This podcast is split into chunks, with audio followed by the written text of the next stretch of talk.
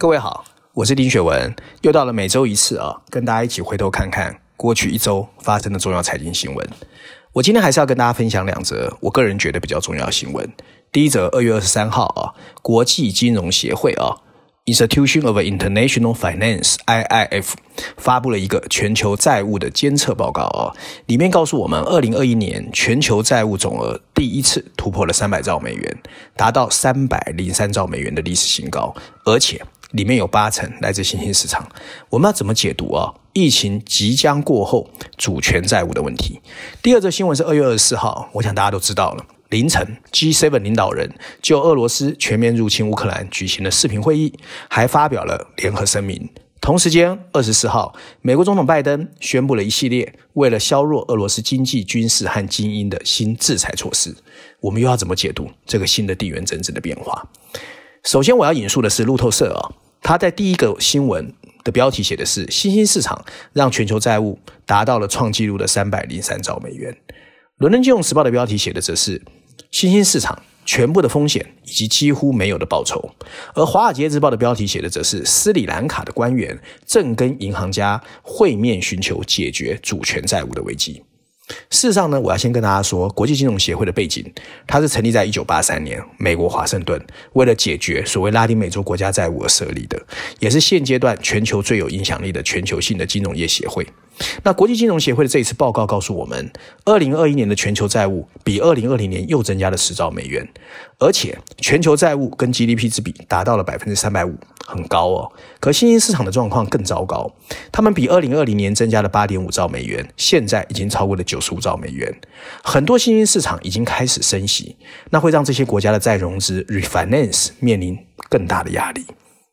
那国际货币组织的总裁啊，Geneva 就特别针对了低收入国家的债务困境，他呼吁G20要赶快加强合作，尽早结束 COVID-19， 促进世界经济的复苏，同时确保各国能够安全度过货币政策紧缩的周期。里面特别有两个优先事项，首先呢，他希望各国要特别注意，随着升息跟货币的收紧，新兴市场和发展中国家必须为国际资本的流动逆转做好准备。所以一些借款国应在有条件的情况下延长债务的偿还，同时避免进一步的外币债务。第二个就是呢，要关注各个这些新兴市场本身财政的可持续性，帮助低收入国家解决债务的问题。因为 IMF 预计有 60% 的低收入国家处于债务的困境，随时都有可能有债务延缓的问题。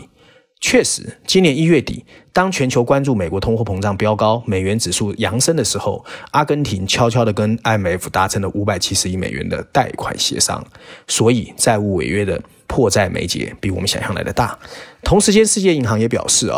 接受国际开发协会 IDA 援助的低收入国家，今年的应偿还债务高达350亿美元，比2020年又增加 45%， 显示贫困国家的无序违约的风险正在上升。同时他们也提出了两个呼吁，首先 COVID-19 重创了低疫苗接种率的贫穷国家，就是全世界疫苗接种的不平衡，使它的社会的运作受阻，经济的动能当然疲弱。其次，通货膨胀压力剧增下，各国都在升息，那高利率的成本当然不利开发中国家，特别是贫穷国家，加上美国联准会启动升息，美元利率上升也会造成资金外流，而这些以美元计价的债务国家当然压力也很大。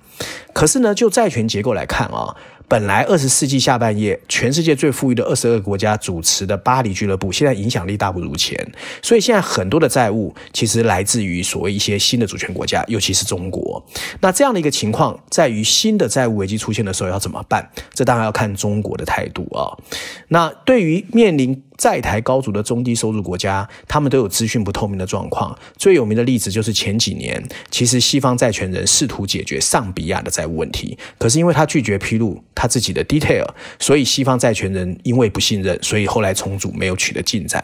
那 COVID-19 呢，在全球也还在破坏政府的公共财政，可是新兴经济体我想可能压力会最大。总而言之，这是一场主权偿护能力的一个危机，而不仅仅是流动性的危机，我们没有办法蒙混过关。国际货币组织 IMF 随着债务重组的调整计划，它开始在呼吁G20要特别注意这个问题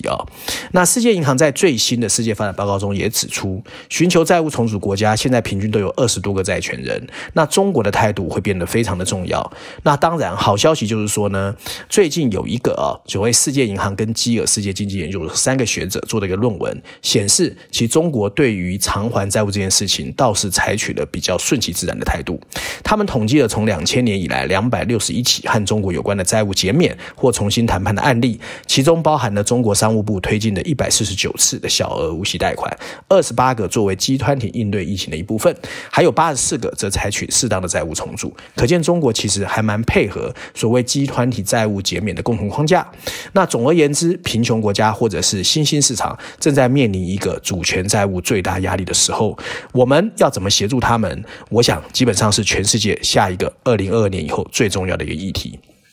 有关第2则新闻，首先我要引述的是 BBC 它的标题写的是乌克兰冲突，基辅为俄罗斯的袭击做好准备。第二个是华尔街日报，它的标题写的是美国企业界表示他们正密切关注俄罗斯跟乌克兰危机的影响。而 CNBC 的标题写的是俄罗斯入侵乌克兰会使美国半导体的晶片供应进一步紧张。事实上呢，由2021年3月开始绵延至今的乌克兰危机，终于在历经俄罗斯军队的反复演习，美国不怀好意的刺激开战，法德领导人的不停磋商和美俄领导人的一个虚伪峰会之后，迎来了一个9弯18拐的高潮转折。眼下的军事行动还是扑朔迷离，没有人看得懂。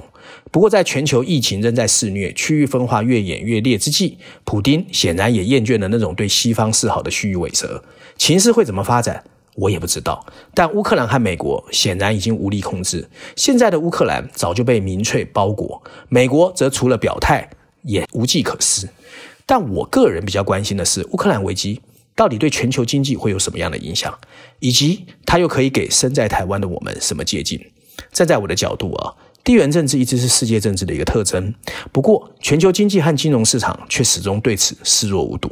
从中国和美国之间的对峙，到拉丁美洲的民粹主义兴起，甚至中东的紧张局势，全球的企业和投资人总是我行我素，只因为他们深信再差的后果都可以成功遏制。不过我觉得这一次的俄罗斯入侵乌克兰确实有可能打破这个模式，因为它会导致全球这个第11大的经济体还有最大的大宗商品生产国与世隔绝。随着更严厉制裁的实施，最直接的全球影响就是更高的通货膨胀，更低的经济增长，还有对金融市场的持续干扰。而长期影响则是让全球供应链和一体化金融体系进一步的衰弱。先谈大宗商品。那大宗商品的话，大家知道俄罗斯不仅是欧洲天然气的主要供应商，也是全球最大的石油生产国，它更是镍、铝和钯这些工业金属的主要供应来源。而这些商品的价格在2022年就已经上涨了。那我们看到最近布兰特原油在2月24号上午就突破了每桶$100，欧洲天然气更是上涨了30%以上。商品供应还会受到两种方式的破坏，首先是管道或黑海港口，这些友情措施如果因为战争受到破坏，它的运输就会中断，或者西方开始对俄罗斯大宗商品的综合体实施更严厉的制裁，那会阻止西方企业从俄罗斯买到商品。第二个，对科技跟金融的影响也很大，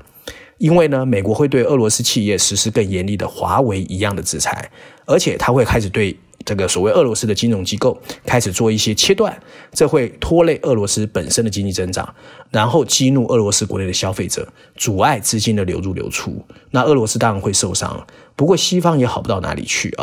那全球的分裂也会加剧，因为俄罗斯会被迫向东倾斜，依赖中国的贸易跟金融。而在西方，越来越多的政客或企业会开始 confuse， 全球化越来越在割裂。那中国也有可能积极研究西方对俄罗斯的制裁效应，然后更加积极的推动自给自足的建设。入侵乌克兰不会在今天引发全球一个很可怕的经济危机，但它会改变未来几十年全球经济体系运行的方式。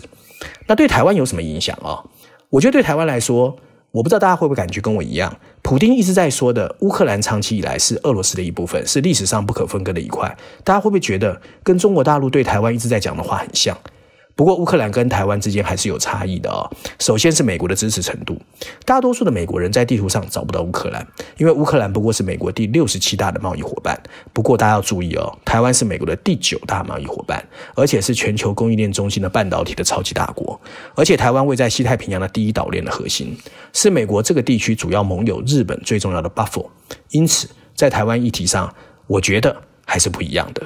那这个结论到底靠不靠谱，我也不予置评，因为政治从来不是靠逻辑可以推论的。但今天乌克兰的大火看似离我们很远，我相信它衍生的火苗早晚会飘向亚洲，我们摆脱不了由此衍生出来的全球经济以及科技金融的后续效应，更不可能永远抱着隔岸观火的态度做出事不关己的反应。普丁的棋局末手，我认为只有时间才能告诉我们答案。那对产业又有什么影响啊？在这一次制裁里面，我特别注意到有三个主要的是美国制裁俄罗斯的重要的产业，第一个是人工智慧，第二个是量子计算，还有所谓的航太航空啊。那美国在人工智慧跟量子计算确实居全球首位，所以对俄罗斯的这个制裁在这两个领域可能会有影响。不过在航太航空就很难说了，因为以低轨卫星来说，美国用户端有90%是民营的，俄罗斯则是50%在军事，所以制裁效果不会明显。可对台湾来说，这三个产业的发展也都刚刚开始，所以宣示意味是比较高的。不过要注意的是，这些产业都会应用到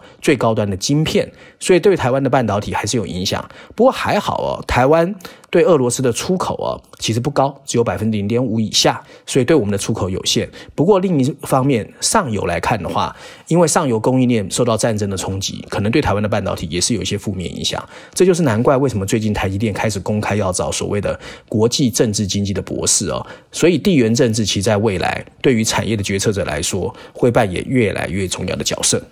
那按照往例，我还是要推荐一下最新一期的《经济学人》啊。那这是一期让人可以一目了然的封面设计，我们在鲜黄的封底前看的是黑色的普丁的侧面剪影，只是在他凶狠的表情上，你看见经济学人用坦克点出了普丁脑中在想什么，也用战斗机指明了普丁的不顾一切，上面有一排黑色字体，他会在哪里停止。那文章主要呢在说，整个冲突的发生常常需要一个累积，不过战争中的第一次开枪还是让人感到震惊。无论你对这一场战争下了多大决心，现实总会不同。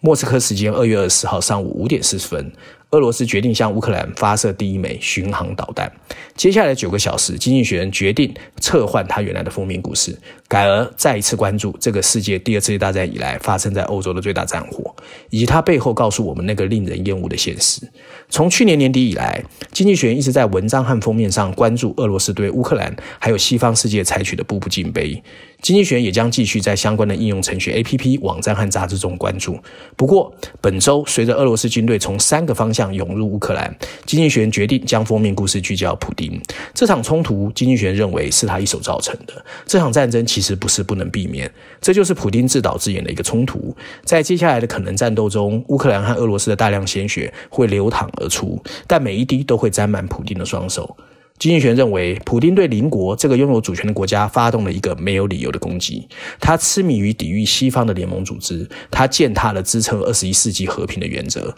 这就是为什么全世界会为他的侵略付出沉重的代价。看来经济学人又痛骂了一次普丁。